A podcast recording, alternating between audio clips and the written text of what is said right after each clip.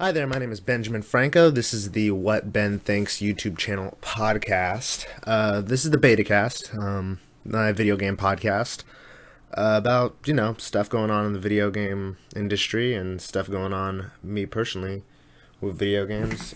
Um, this time I actually have like news to announce. I've actually came prepared this time to the podcast. Um, got myself a little list of stuff here. Uh, this podcast I usually try to have um, run about uh, an hour. Um, I might even go over that this time. Um, I guess, well, I got my coffee, I got my water. I'm going to get started. Might as well just dive straight into it. What have I been playing this week? Um, I've been playing. So I tried. Um, I've pretty much given up completely on Star Wars Knights of the Old Republic 2. Uh, what I was getting from that game, I didn't really even like. Um, the high points weren't were few and far between. Um, I only played like eight hours of that game, and I believe, I truly believe that the the the prologue really killed it for me. The training section, um, that really killed it for me. No story. It built up the mystery, and I'm really like interested to see where it went. But honestly, I'd rather just Google the story. I don't want to even go through the pacing of having to go through I don't know how many worlds there probably are. Probably like five from what it looked like from my brief glimpse through the walkthrough. Since I had to look up the the the walkthrough information in order to just continue through the prologue. Um, I just decided that game wasn't worth my time. Why keep wasting my time with that? I don't know. And then um another game I played. Uh, so I'm playing my usual Counter Strike. Uh, I suck at that game. Still, it's not an easy game. The skill uh the skill curve, the learning curve with that game is really tough, um, especially with me playing normal shooters. I'm gonna say that this shooter is not very normal. Counter Strike's uh, uh, recoil stuff really bothers me, and um, I'm used to crosshair placement because you know all the Twitch shooters. You kind of just get used to it when you're like me and you're not good at twitching. You just you learn to just sit put and just stare at one spot. Um, but usually in every other game, when you do that, you uh, when you shoot that one spot, the bullets actually hit there. Like the guns are actually accurate in the games that I play usually. So Counter Strike is definitely one of the most frustrated I've been. Frustrated with a game I've been. Um, the game, uh, everyone there's just super, a lot better than me, and I guess it's because they put in five years of time. Um, I do always find myself going back to Counter Strike though when I'm just like I'll play a game or two, um, but I don't even dare go to the ranked mode so far. Um, another shooter I've been playing. Uh, I go to Counter Strike when I'm like, okay, I kind of want to challenge. I kind of want to try like a little bit on a game, but I play Team Fortress 2. I decided to get back into it. It's awesome. I missed it. I'm so happy getting back into that game. Um, it I really am enjoying uh, just you know messing around, and I'm actually pretty all right with the game. I'm a lot better with like objective based games. Um, in uh, Counter Strike, it feels more just like a crazy team deathmatch. Um, and in Counter Strike, you die so quickly that I don't really even feel like I'm really like aiming for an objective. I just feel like I'm dying in a second. Uh, usually, like like in Team Fortress, if I even run over to like let's say some left side of the map and die, um, I've distracted a couple of their players. That's like a, maybe enough time for like my team to push on the right side a little bit more and helps. Like it's much more objective based. I feel like in that game than uh, Counter Strike is. In Team Fortress, it's more objective based than Counter Strike is because um, of how fucking I guess just better I am at the game, how easier the game is. Counter Strike, I'm not just not at that level yet. I'm just not at that level of skill where I can worry about like uh you know, focusing on the objective. I'm just more about like just trying to survive, trying to survive and getting a kill. Um, I'm gonna be one of those P90 fags who uh, always just pick that gun because the recoil on it is um, pretty much non-existent, and uh, the I'd never have to reload with that gun. um, and another game I'm, I'm gonna play, and I'm so disappointed by that that I did play um, so I got the because uh, I have a PS4, and this month the first. Uh, oh, by the way, uh, yeah, we're recording on Tuesday. Might as well not even brought that up. I'll just edit that in at the beginning. Um, I played Grim Fandango. It was given to PlayStation Plus uh, users on the PSN uh, for the PS4 and for the Vita, I think. And a lot of people have always been praising this game on the writing. Um, it's one of those uh, adventure games. It's very much an adventure game. Um, the point and click kind, except with this one, it has because it's not on PC. It's got more of a movement mechanic, and it's remastered. Um, but to be honest, they remastered and changed the character sprites, and I really preferred the old pixelated versions better. They they're more bright. They're more like they feel more like they fit in the world, and I feel like some things like the environments, and you could switch back and forth on a fly between the remastered and the classic. And I pretty much always preferred the classic from what I did play.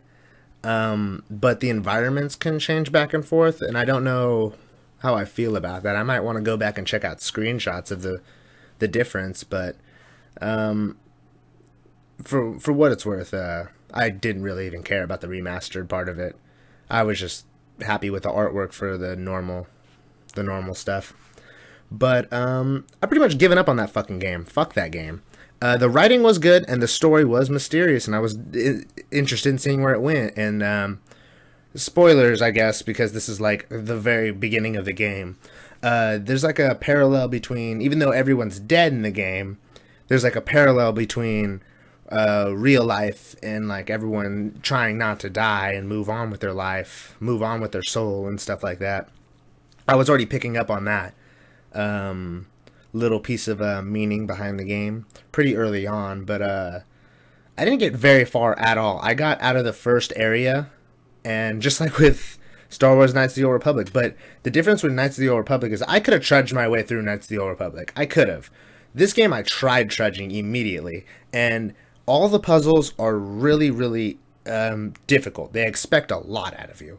Um, not only do they expect you to like go around to each nook and cranny of every area, um, which is a hassle to get to. Every area is a hassle to get to because there's like a three second animation that makes you go back and forth to each area. So when you're going back and forth to areas, like, look, if you know exactly what to do, obviously the animations aren't going to be that big a deal because you're going to see them like once or twice. Um, but for someone like me who had no idea what was going on, um, I had to jump back and forth for like 20 times to every area. And of course, there's an animation like, oh, and you move really slow, and then like it's like making up for like a loading screen. But all that time just built up, and like half of my time in this game was just me walking back and forth to places. Um, and I guess you could just say that about a lot of game, a lot of games. But the other half of the time was me pretty much like I'm gonna go ahead and say there's like 70% of the puzzles in the very beginning I couldn't even solve myself. I had no idea what was like what to do. Um, and I guess you could just chalk that up to just oh get good like get smarter with the puzzles, but they were so crazy. They were like um, take this one object that you have to go search every nook and cranny for and take it to this one spot that you don't even know like fucks with that item like uh, so that you can move on in the story. And by the way, you don't know how to move on in the story. They just leave it to you sometimes, and they're just like, okay, go ahead and figure out what to do next. Like, hopefully you go to the right area and then see the animation. It's like, okay, great. But now I'm look going through every area, and all this stuff builds up, and it makes me frustrated over time. And the story was compelling, and I would have loved to to have finished this story, and I would have loved to have found like a version where they just using like if I could find a version of Grim Fandango where they would just like solve the puzzle using like an animation like instead of me actually doing it that would be great. I would just love to just watch that uh, basically very intricate movie. But i was really upset with uh, uh, the puzzles in this game and i really i really tried. Um, but the entire time i had the game basically i had a walkthrough open up on the game the entire time. Like there was no way for me to continue without that walkthrough. I, there were some puzzles where i wouldn't have been able to do it. I would figure out half the puzzle and then i wouldn't even know i can do one thing it would just be me trying everything and hoping it's right until like every puzzle would take me two hours if I had to do that for every puzzle. And there was no way I'm going to do that. There's no way I'm going to just sit there and jump back and forth and see the same tedious animations and hear the same tedious like lines said over and over again. that game really ma- made me upset when I played it. I was really upset with all the puzzles, and I pretty much if I want to experience the story, I have to just look up YouTube videos of it because I'm not playing that. I'm not I'm not gonna do that for every puzzle. The time I quit was when in the walkthrough I was looking at, they explained how to do the puzzle, and it was still I was still having a hard time figuring out how to do the puzzle. Like I knew how to solve it, and I knew okay, here's like the trick to it. Okay, cool. But then they like wanted me to figure out like how to synchronize something, and it was like making it. it the game just frustrated me to no end. Um, the voice acting was in it. The story seemed pretty interesting. It was really mysterious. I was actually compelled by it, unlike Knights of the Old Republic. But this one, I just couldn't do it. I, yeah, too frustrating. Um, I really wish I could have listened to it. Plus, it sounds like George Lopez was the main character. I really wish I could have, you know, played a game with George Lopez being the main character, but guess that didn't work out. Well, that's pretty much it for what I played. Team Fortress, Grim Fandango, Counter Strike, and uh, yeah, that's pretty much it. Um, so I guess let's move on to some news. Uh, like I said, this was filmed on a Tuesday, January 12th of 2016. Um, and I was talking about last week VR and how important the prices are. And guess what? Oculus Rift pre-orders are coming out, so you could pre-order an Oculus Rift now if you want to. Pretty cool. I don't know if those have already filled up because honestly, after I saw the price point, I wasn't very interested in any more news after that. Um, it's six hundred dollars for an Oculus Rift. Um, and that comes with one Xbox 360 controller, uh, which um, some people aren't really happy about, and like probably another peripheral. But um, yeah, I'm not really happy about the price point, and I feel like if I could just like drop fifty dollars from the price point uh, to not get the controller, because chances are, if you're getting the Oculus Rift and you want a controller with it, you probably already have a controller. Um, and a lot of people won't even use the controller, to be honest. A lot of people would rather just chill with their keyboard and mouse and do that because some people, I don't know. The controller is kind of necessary. Even then, like there are Xbox 360 ones, but you know, Oculus probably got a pretty penny from teaming up with Microsoft on that to uh, ship it with it. But um, it also comes with two games. Um, I think a space sim, and I'm not sure what the other one is, but it comes with two games, which is cool um, I guess that makes up for hundred dollars of the price, but um, yeah, this game is uh that is that is a lot for um a peripheral for VR. Um, and no one no one expected it to be cheap, but everyone was hoping um hoping like 400 and they were even promised I think Oculus like people who were like running and making the Oculus said it would be ballpark 300 350 which is much more reasonable for a VR. I mean, I would buy that if that was the case, but it's 600. You're not getting that. Um I'm not getting that. And plus my computer couldn't even run it. Like the requirements to run the Oculus is much much higher. Um so people are pretty much looking forward to the um HTC Vive. Hopefully hopefully that will be cheaper.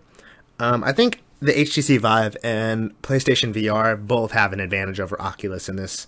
Um, Oculus had probably the biggest name, um, which is use- super useful and like maybe they're the best. Who knows? But like, it was pretty much just everyone was just like sitting there waiting for the race to start, but they didn't want to be the first one to start running. Like, once you name that price point, and then you see you could see like once another company names a price point and you could see the reaction to how everyone reacts to that then you can continue on with how you want to be able to like do things with your VR and take that information and you know maybe make it cheaper. And that's what I'm expecting is going to happen with the HTC Vive and the um, Project Morpheus the uh, PlayStation VR um, which, to be honest, I feel like these companies would have probably gone with a price point of around 600 also. I feel like everyone wants to um, make it pretty expensive.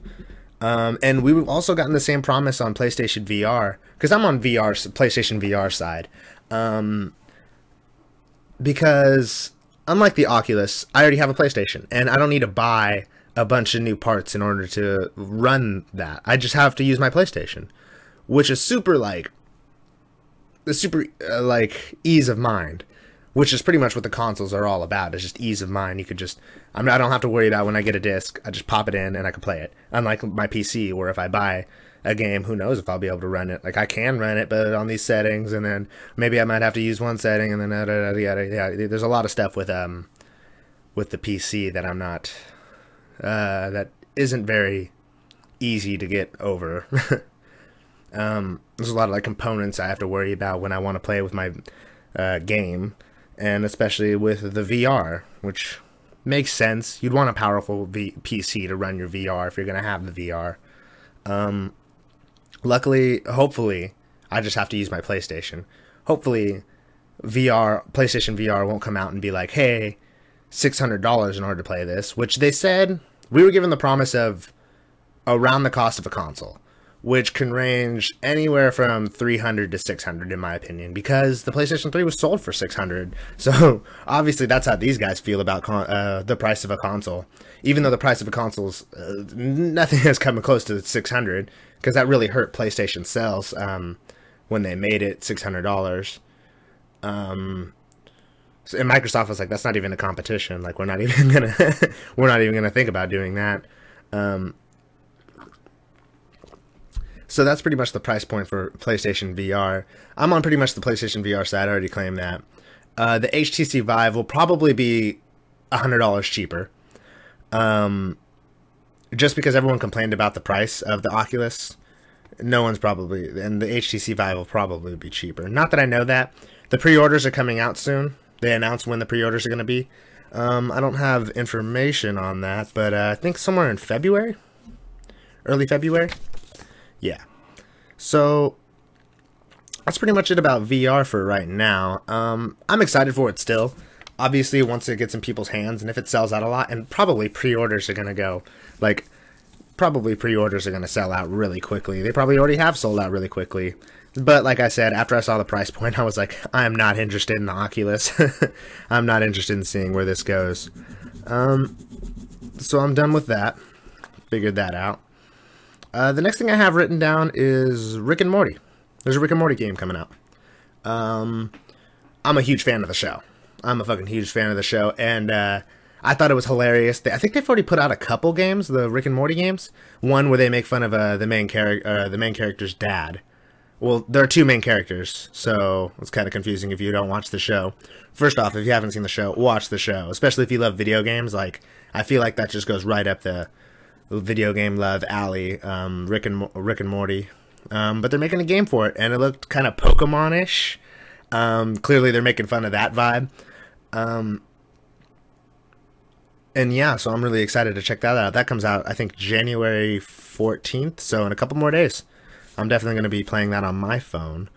Um, I also figured out a couple of uh, announcements. Um, so let's start off with Psychonauts 2. Um, Psychonauts 2 got funded. Um, 2000, 20,000. I have written here 20,000 people gave $3.3 million to Tim Schafer. Um, so I hope all of the fans of Psychonauts 1 um, enjoy half a game. uh, Psychonauts, there's a reason why nobody's given Tim Schafer money. Um, it's already been said. Like, he's super niche and he's not very good with money management. If he knew what he was doing and these niche markets would, um, and these niche market and he wasn't like doing it towards like niche markets selling towards niche markets he would be picked up by a major publisher. But no all of his games have to be looked towards like crowdfunding. He has to try to hit that nostalgia fanboy um, button in a lot of people just to try to get money and i, I i'm not a big fan of that. Um, i played broken age. I played one i played about 20 seconds of broken age before i realized like this game isn't interesting at all to me um, it was too childish. It was like, and it wasn't like childish, like, it wasn't like Shrek childish, where it was like, haha, there's some adult jokes thrown in there for me. Maybe I didn't get far enough to appreciate that, but I didn't appreciate what I was seeing. Um, plus, also, reviews were pretty mediocre on the game. They ranged from like either the greatest adventure game ever to mediocre or bad, just straight up bad. Um, and then the only other game I think I've played from Tim Schafer is I played a little bit of uh what's the one with Jack Black? The one with Jack Black, uh, Brutal Legend. Um, I played a little bit of that. That was okay, but again, I played it at like a friend's house, so I didn't get to finish it. I heard the game was criminally short, and the game was pretty much unfinished. Um, which, yeah, there was, yeah, sounds like Tim Schafer. It sounds like the beginning of the end for him. I don't think he uh I don't think he's going to be in the industry for the next 10 years. I think 10 years from now, he's either going to, one, knock it out the park with one random game. I don't think Psychonauts 2 is going to be it. Um, I think Psychonauts 2 is also going to be in development hell for like the next four or five years. Um, pretty much. Maybe not development hell because obviously it's going to be keep being made. Um, there's no, and I don't think we're to see like a Last Guardian thing where it's like, oh, hey, 10 years from now we'll be able to finally get a maybe release date um, because Last Guardian hasn't even been given a release date either. We just, I, uh, I'll, I'll get to that in a little bit. Um, some good news though. Psychonauts is coming to the PS4, the first one. Um, I'm pretty happy about that because just like with Grim Fandango, oh yeah, I played Grim Fandango. Um, fucking hated it. uh, nothing wrong with the story or anything, but yeah, like I said, just the way that game was structured. Um, it, Grim Fandango reminded me pretty much why a lot of those like adventure games that kind of harken to uh, that, that, are kind of an homage. I don't know why I said that. That are kind of an homage to uh, old point and click games, but aren't really. They're more on the side of visual novel. It made me realize and respect that. Like, oh, okay, these visual novel games don't have to have super crazy puzzles in it to feel like a game. It just has to have a good story and be interactive in some way.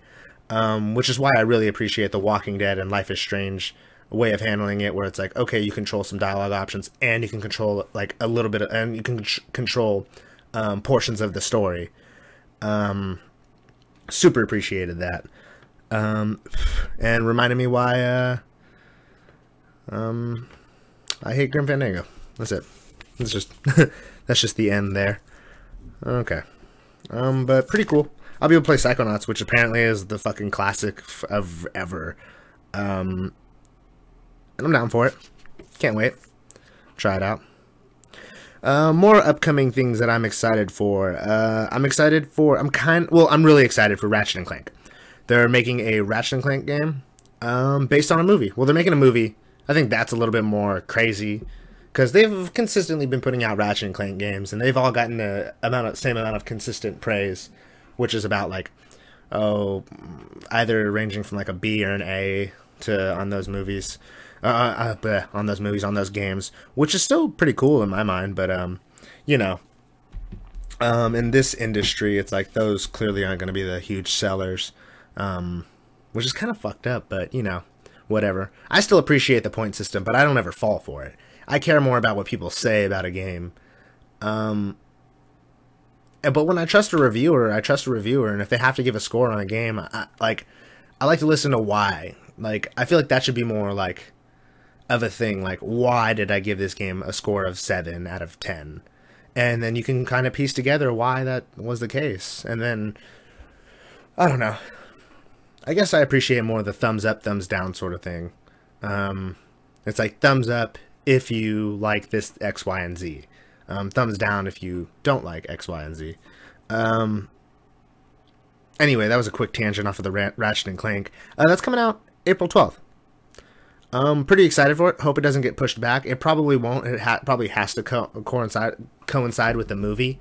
Um, but Ratchet and Clank is a cool part of my childhood. I had a PS2 growing up, and I played some Ratchet and Clank. Um, uh, yeah, I like those games. They're kind of funny, kind of super actiony, kind of awesome, inventive guns, and yeah, I love the characters. I'm ready to jump back in that world. It looks good too. Looks gorgeous. Can't wait to play that game. Um, uh, yeah, it's been a while since I played a Ratchet and Clank. I think I played Up Your Arsenal last. I think that was the last one. I'm excited for it. Can't wait. Uh, April 12th, though. Ratchet and Clank. Hopefully the movie's good, too. Um, like I said, the, the writing and stuff like that is pretty good. So, hopefully they make... This might be the first good video game movie.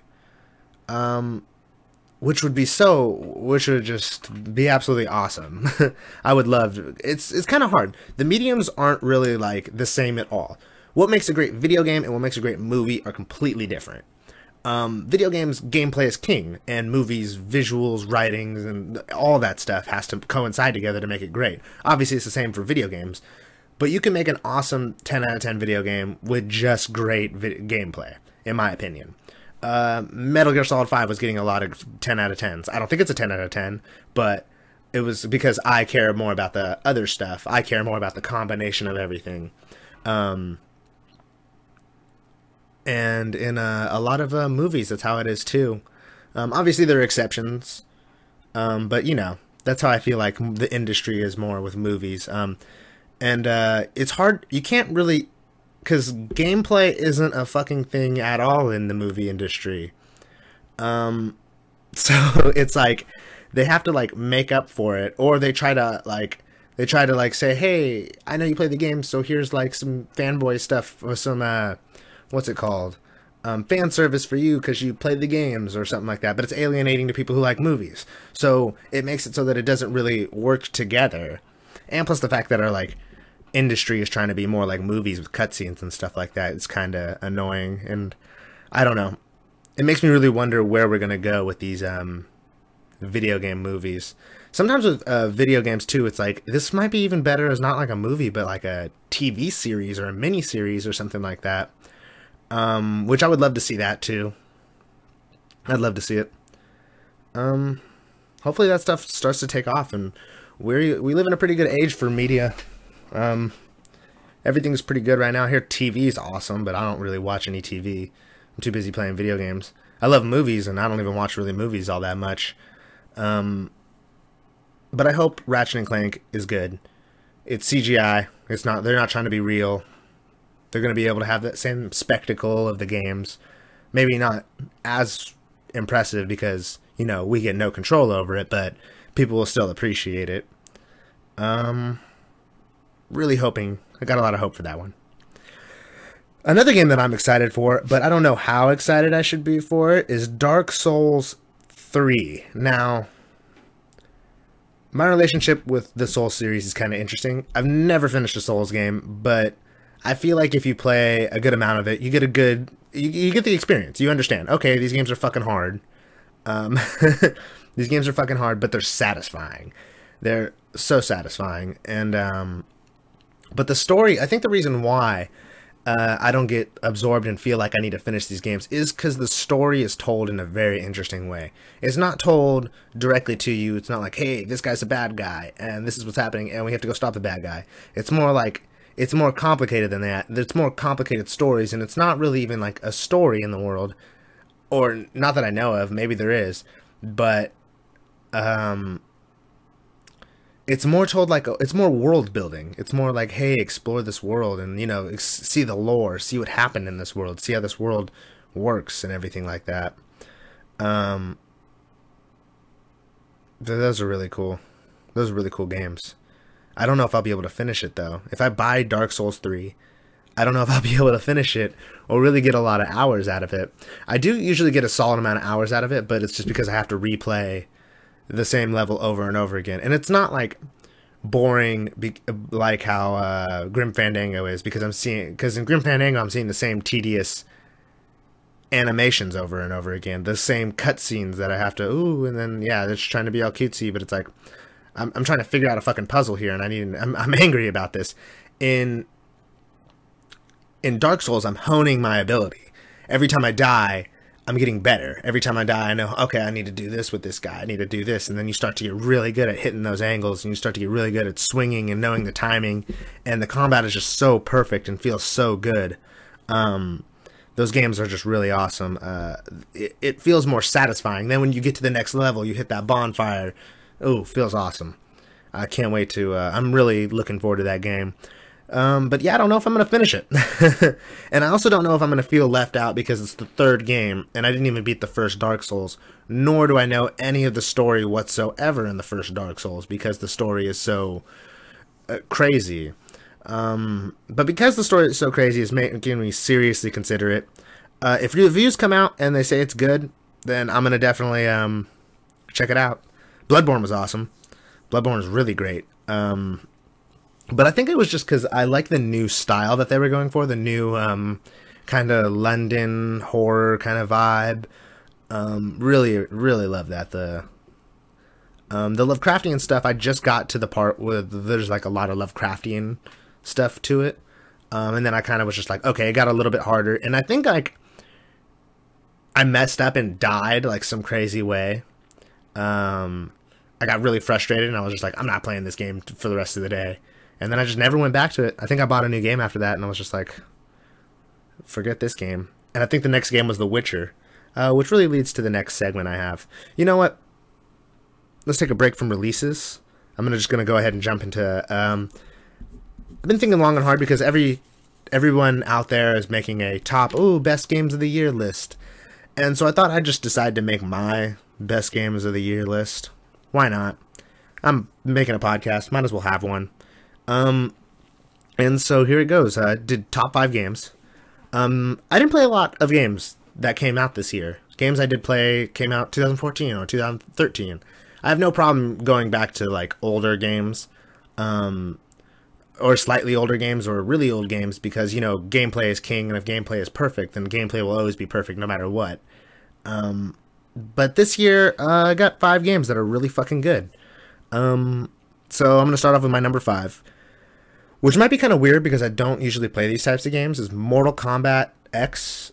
Um, man, I sucked at this game, but man, I had a great time with it. Um, I felt like there was so much to do in this game. There were so many things. Um, this game was really fun. Uh, the game was really super combat uh, combo driven, um, and the graphics looked amazing in it. And the story, while a little cliche, was really cool. Um, it was kind of like a cliche action movie, and so it really like had me immersed in it, and you know, I really got into it. Felt cool. It's also a cool like training exercise to jump around to different characters. You know, you get to try out all the good guys, bad guys, and stuff. You get to play against them, see how it goes. Um, I wish more Erron Black was in it in the story, but because he was really actually a really fucking cool character and actually one of the better, you know, characters to play as. So, but still, Mortal Kombat X, awesome game, really deep mechanically, great looking, a lot of stuff to do in there. Uh, the crypt was really cool. Sure, a lot of the stuff in the game was really grindy.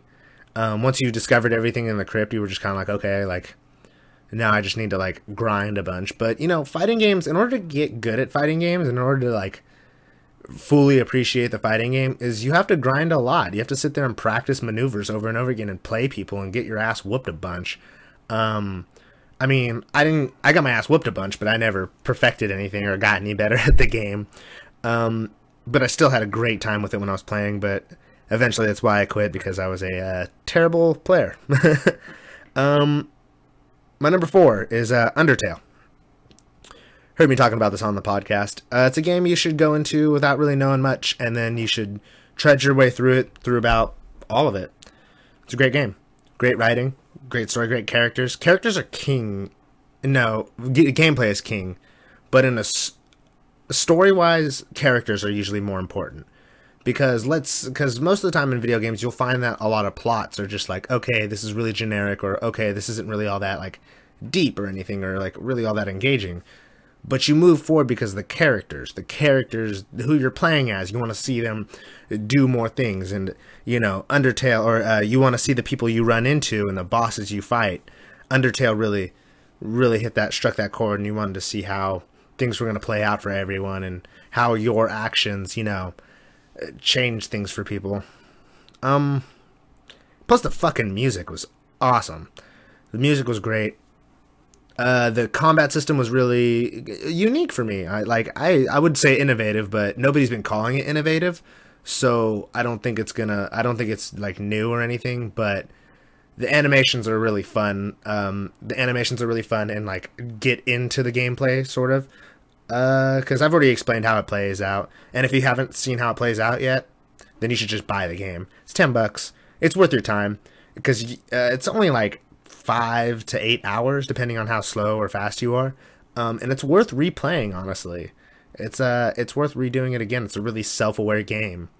Um, so yeah, play that Undertale. Uh, number three is MGS5. Uh, gameplay is awesome in it a lot of stealth mechanics. It's only I don't play a lot of stealth games, but I truly felt like in this stealth game that I didn't even have to be all that stealthy if I wanted to. I could just kill a bunch if I needed to. Um, because in this game you could do whatever you can go about things however you want to. You could just rush in, dive in, uh, get yourself killed. And who cares? Like you know, just try new things. You could sneak around. You could like plot out the whole level. You can you could do all that. You can like Fulton every character you run into, or you could just throw them all in a. You can all throw them all in one spot, pile up the bodies, and see how. Um, and then find your specialist, I guess, and take them back. You may not even like want to Fulton any person at all. You may Fulton them because you want their abilities. You may Fulton them just because you don't want them discovered. Um, the game is pretty mechanically deep, and uh, I appreciate it. And it got harder as it went on, making you have to hone your abilities, um, making you have to get better at everything you're uh, you do typically because the characters that um, the AI starts to learn how you play the game and starts to get better at it. Won't fall for your shit twice. Um, so that's MGS5. Story wasn't all that magnificent in it, but like how I like the Mortal Kombat story, it was kind of cheesy. And because it was kind of cheesy and quirky and fun, and uh, Quiet's boobs were all over the place, uh, I really appreciated it. Yeah, I mean, I didn't play the second half because I heard it wasn't like finished, so it didn't like, it didn't compel me to want to finish it. Um, which I'll probably get around to someday when I'm sitting around doing nothing. Want to play my PS4? Maybe we'll see. My number two is Bloodborne. Uh, just like how I was like praising the Souls games, I've already given this game its praise. It's hard. It's beautiful. Um, I wish there were more weapons in it. Uh, I wish the story was like. I wish there was more of a story, but the world was really well built. Um, and the Souls games are really awesome because in in an age of video games where I could just Google walkthroughs and figure out how to do everything, um, and that usually usually uh, helps you get through the game. The only games I've ever felt like that was okay with, where morally I felt okay with doing it, was the Souls games, and Bloodborne was one of those. Like if I wanted to look up how to beat every boss, it wasn't. It didn't matter because uh, in the YouTube video they'd make it look so easy. They'd be like, "Hey, you just go around this and do this and do this, and there you go, he's dead. Didn't even get hit one time." But it's so much harder in practice. You have to actually be able to physically do it if you learn everything about the story before you play the game, still going through the game and listening to the story and hearing how things all tie together, the world building they do, it makes a lot of sense and it's it's really good. Uh, really good games, really well made. Um, that's the reason why they sell well, and that's I think I just convinced myself right here on this podcast why I'll buy Dark Souls three. Um, yeah, can't wait for it. And number one is Witcher three. Um, everyone's loved this game. Like I was pretty much praising Undertale for having amazing characters. Uh, I was thinking of The Witcher Three in the back of my mind the entire time. Almost went on to talk about The Witcher Three and just skip my skip my number three and number two. Uh, the Witcher Three um, graphics are great, story is great, music is great. Like I said about the overall plot, it's kind of just more of like a drive you to the end sort of thing. Um, the characters I met, voice acting was perfect, animations were awesome the choices you got to make were awesome. The dialogue options, Geralt's character, Geralt's voice acting, Geralt's um, the armor system. Uh, well, the crafting system was kind of annoying, but the fact that well, I'm gonna tell you, if you ever play the game, just skip all the armor really, pretty much, and just stick with the Witcher gear. Um, or don't, and then just look through all the armor that you're gonna get because uh, either way is satisfying enough. You can do whichever one you want. Um, the ending felt satisfying, and I can't wait. Pretty, I can't wait till I uh, uh, the Blood and Wine expansion comes out, so I could just finally jump back into that game and play the DLC. Um, really excited for it because I hear the DLC is even better. So yeah, that's my top five game of games of 2015. Hopefully, 2016 I'll be able to play more new games. Um, but last year was a really great game game year. Um, there were so many game of the year contenders. I'm really happy about that. Um, so let's go ahead and uh, move on to some more news. Uh, so let's go back into the releases. Sorry, I took a break from that. If you actually care about like wanting to find out release dates, and I only wrote down a couple. Um, Star Fox, April twenty second. Uh, I hope this game does all right. I don't think it will. I don't, I don't think a lot of people are gonna love it it's weird because with Nintendo games, it's either they're mediocre and it's just like a whatever game like Mario Party. A lot of people just have mediocre feelings towards it, or they just really knock them out the park and hit people's nostalgia, hit nostalgia nerves on people, and they just love it. They love the gameplay. They love the quirkiness of, you know, how Nintendo does things.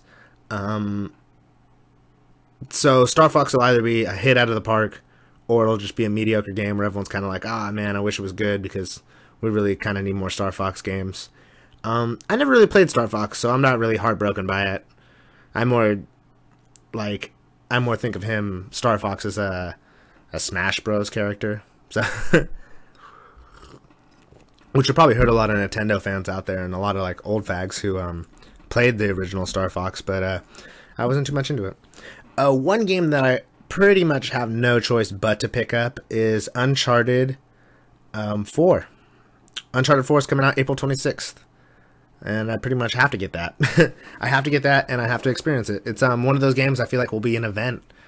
Um, Uncharted Three wasn't really that much of an event, but Uncharted Four is going to be the end of the Uncharted series, and those are really like good games. Um, I played the second one a lot, and I played the beta for the third one, and they were both really great mechanically. I wanted to jump in on the beta for the uh, um fourth one, but I didn't want to buy the Uncharted collection just yet. I wanted to hold off on it till right before. I'll probably buy it in April. I'll probably buy it maybe even May. Um, no, not May. maybe even March. Uh, mixed up my months there for a second, but maybe in March just to uh, play it, catch up. I haven't played the first one, but I hear the first one didn't age all that well, and so maybe maybe I'll try jumping into the first one. Um, I might not replay the second one because I did replay it already a couple times, and you know, once you get the story, you pretty much got everything you want to out of that game. And I want to really get the story out of the third one. I'm really interested in that um, because mechanically it's probably the same, at least as two, and uh, two was great. Two was definitely one of the best action games I've ever played. Um, two has also one of the greatest opening moments ever, where you're just running out of the train. It's a really awesome part. Um, but yeah, I'm excited for that game. Uh, pretty much excited to see whatever Naughty Dog does. They they know storytelling. They know what they're doing. Um, No Man's Sky, June twenty first. Um, I'm not as excited for this game. I'm not that excited for this game.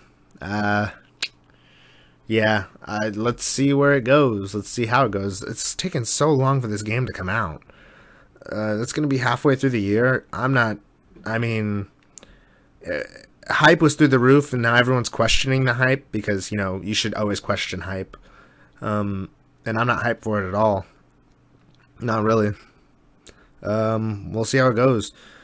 Like, I'm cool with like walking around in a game just to check out the environments, but I don't think these environments are going to blow me away. I'm not looking up. I'm not trying to look up any YouTube videos to get blown away by it, because um, obviously in like YouTube videos they're just like, oh, we're just showing you all the best stuff. Like the programmer even told and uh, told us during the E3 presentation, like I programmed this so I would find cool stuff on this planet. I don't want to like hit three planets in a row where nothing interesting has happened or they're all the same. Um, and honestly, they're so mysterious with what the story actually is that I'm not like I'm not fascinated by this game really. It sounds like a procedurally generated game, and procedurally generated games um, are filled with a lot of okay stuff, like a lot of okay to good stuff, but never a lot of great stuff. Um, unless like the gameplay is fucking spectacular in that case, but I mean, what gameplay is there in this game? All right, well, that's No Man's Sky. I'm not hyped for it. I'm very cautious when it comes to that game, which I think everyone should be. But yeah. Um, some more news uh, as uh, Sony tried to trademark Let's Plays. Um, that's pretty funny. like, I don't know where they were coming from with that. I think they were just trying to like, hey, this could be trademarked, so let's just try. but you know, that's always been a YouTube thing. If anyone deserves that, that's YouTube. Um, Final Fantasy 15 will have. Yeah, I'm done talking about the Let's Play thing. I mean, Sony, what, what, were, what were they even thinking? Like, just trying to like capitalize on that. Um. Anyway, on to, on to the next topic. Final Fantasy 15 will have two combat modes. Um, it's also coming out in 2016. Uh, which I really don't like it when I'm given just a whole year for games. It doesn't sound confident at all. They're just like, yeah, we're trying for a year. It's like, okay, well, I mean, a year's a year's a long time. So is it like January, like 2016, June 2016, or December 2016? Obviously, they're planning for like probably late late 2016, um, probably to try to get that holiday release money, uh, which would be smart on their part because you know Final Fantasy is such a household name. Um, and this one's got a lot of hype and a lot of nostalgia factor for a lot of people probably net over playing another Final Fantasy game. Um, but it will have two combat modes, which I think is pretty interesting. Um, I played 13, and 13 seemed to have like a weird mixture of like turn based, but I also felt like I had to be engaged in the actual strategy. But then I felt like it was just all like a really nice co- coat of paint over a really, really, really nice coat of paint over a turn based system. Um, and while I stay, usually try to stay away from YouTube videos showing off like gameplay and stuff like that, um, I'd rather hear because, like, I do trust my ability to watch gameplay and just be like, okay, that's good, that's bad, that I don't like the way that that looks. Um, I'd rather hear how people feel about it um, because what if Final Fantasy is just like a turn-based game, um, which obviously they're saying that's just one of the modes. That's how I feel like the two modes is going to be. One is like a a more actiony version of two, uh, of Final Fantasy 13's, or basically like a turn-based version of it, which I think is pretty cool because that's what they're trying to go for. Is like, oh, you could either play it actiony and like you know really get into it, or you could just like chill and like just chill when you play it. Um, which I really, I would really appreciate that if games did that because I might, I mean, you know, I'm gonna pick and choose and figure out which one I like, and then maybe jump back and forth whenever I feel, oh, I feel like getting into a game, or I just feel like you know playing on my phone while I play a game, um, which I do a lot. It probably isn't healthy, hurts my ADD and uh, fucks up my um, attention span. Like I already forgot where I was going earlier with the whole two combat thing. Two com- uh, before the I had to bring up what the two combat modes really means, but um, I'm excited for Final Fantasy 15. Everyone's excited for uh, Final Fantasy 7, and no one's really sure what's going to happen there. They're talking about making it episodic um, I think they're talking about making it episodic so that they could release it earlier. So, like, I'm hearing th- people talk about like, oh, don't even worry about this game till like 2020 or something like that, which I think is ridiculous. I, I think we'll see a small portion of this game, a small but great looking portion of this game next year.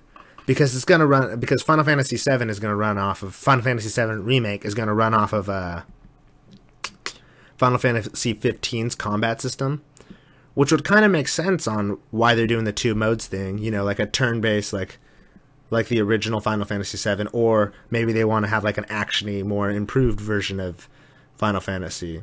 So that's what'll be the good mix of the two. Um, and yeah, I'm pretty interested to see where they're gonna go with it. I'll probably pick that game up too. Um, I, I like RPGs. I haven't played a JRPG in a long time that I've actually liked, and so I'm excited for that. We'll see how that goes. I'm really excited for what Final Fantasy 15 is going to do, um, or seven in that matter, because I've never played seven, um, and I feel like the new and improved graphics is the way to go with seven. So might as well just do that. Um. Okay. So, uh, some more news. MGS5. Uh, they're doing an online beta for the gameplay for Metal Gear Solid Online 3, which is the multiplayer mode of MGS5, which um you know, it took them forever to do that. I mean, why even try at this point? Like Konami's done with the game. There's not going to be any patches. No, the game's never going to get better. They're not going to put work in to make the game better and more balanced because I remember everyone not really, I don't know. I didn't remember having the greatest of time playing it. I thought it was cool. I thought it was interesting. I thought it was unique, but you know, I didn't feel like I could be stealthy in the game. I felt like I had to just be crazy, like aggressive. Um, I don't know. The online mode wasn't all that captivating to me. Maybe that's just me. Maybe it was just personal. Um, but a lot of people say that said that they uh, felt it was unbalanced. Um, and I felt like the single player mode is kind of where all the the gameplay is meant to be. But I wish I wish the MGS5's online player online mode would work out well, but it didn't. And now the beta is going to start for the PC. Um, which is kind of ridiculous that they're having a beta to begin with because it's like the game's like how old, and now you're just getting around to a beta.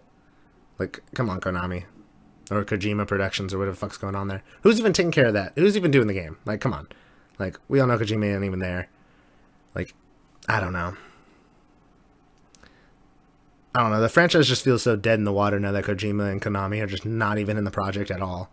Um, and I feel like after this beta and after they finally get the game out, like we're not going to hear any more about like patches or anything like that.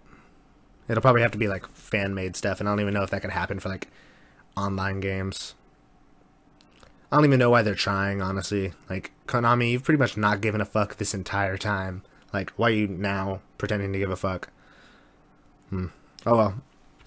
And that's uh, a lot of the news, pretty much. Uh, a couple more things. Some things I've learned about today is um, EA just released Origin Access, um, where you'll be able to, for like five dollars a month, access like all their games or like a certain number of games um, online and just download them just straight up. Uh, like a sort of like a Netflix version of uh, but with video games, which is super cool. Um, my brother has something very similar to that, um, but now it's on PC. He has it on his Xbox, um, and he would just play any Madden, any EA game he felt like doing. Um, and I wouldn't mind doing that. Their games aren't too terrible, and uh, yesterday I had like really weird video game ADD. I bought and like I bought and like downloaded three games just to return them because my computer couldn't even run the games. So I had like this weird like I want to try and jump around to different games. So I mean that'll really work out for me. I don't mind. And honestly, it says it's cancelable at any time. Um, and for five bucks, I could take the risk. Why not? Yeah, sounds cool. After this podcast, I'm gonna go jump on that and try to do that. Uh, and one last thing. Um, last week I was talking about how I wanted to play the Naruto games. And so they're releasing a Naruto Ultimate Storm, a Naruto Shippuden Ultimate Storm, the longest name ever, a collection where they have all three, one, two, and three, um, but for the PS3. So it's kind of like even why are you even bothering with this ba- Bandai or Bandai or whatever the fuck your name is? Like why are you even bothering bothering with this? Everyone who has a PS3 who actually wants to buy this probably already fucking has all three games. Like they're super old. You could just buy them used and then get them like for I don't fucking know ten dollars each. Like, and I guarantee you, you're probably gonna sell this game for sixty dollars. So nobody's gonna be interested in buying this game. You want to know who's interested in buying this game? People on the PS4. People who have the PS4. People want those ports over, and I'm sure it's probably harder to do that. Um, but still, you're not gonna make any money from doing this. Oh, they're probably not spending too much neither. I don't know. I don't know. I would have been really interested in buying this Naruto Shippuden collection because I'm really interested in that game. Like, I actually do like like like that series, and it hits like a nostalgia bone for me because yeah, it gives me a nostalgia boner. I don't know why I keep saying like nostalgia nerve and nostalgia bone, but um, it really hits those uh, points for me because uh, growing up I watched that show, so I'd be down to play like a very like stylish game, uh, action game version of the show, pretty much, which I hear three nailed right on the head. Um, but too bad because I don't have a PS3. I have an Xbox 360. And it didn't say anything about Xbox 360, so I'm probably not going to play this game. Cool. I was really looking forward to it, but uh, now I'm not gonna. So maybe we'll see. Um, I guess what am I looking forward to? That's pretty much all the news. Uh, what am I looking forward to, to doing this next week? I'm gonna play the Rick and Morty game. Um, see how that is. I hope it's a good mobile game, or at least a funny mobile game. Uh, after Undertale, I'm really excited to have a nice, funny game in my life again. Um, probably I'll be playing Team Fortress, and I'll probably be checking out that Origin Access thing. Uh, maybe get a few EA games. If the games don't really seem all that interesting to me, I might pass on it for the first couple months. But the games, like, I'd be down. Like, what do they have? Like Battlefield like any of the Battlefield games, I'm willing to pay five dollars for to just try it out to see if it works on my PC. And you know, fuck around on Battlefield for a little while. Why not? Those are cool. Like I was saying earlier, cool objective based games. Um, that you could just run around and kill if you needed to, uh, which is helpful to the team. But also, I could like focus towards a goal, and that'll help too. Um, yeah, I'll probably be just playing Team Fortress 2, maybe checking that out. Uh, probably be buy a cool game that's come out. Maybe like a a cool game that I could, I don't know, it's coming out for Steam. Maybe like a cheap one. Try and review it. Maybe even put up a movie review this week. Maybe you'll see something off that. But uh, this is the beta cast, so gotta say my video game stuff. Anyway, that's pretty much it for the podcast today. Um, I'm glad to, uh, if you listened all the way through to the end, I'm very thankful for that. Go ahead and uh, hit the subscribe, like this video and stuff. Um, go ahead and, uh, yeah, that's pretty much all I got for you at this point. Um, have a good one, and I hope you enjoy. Play some video games. Bye.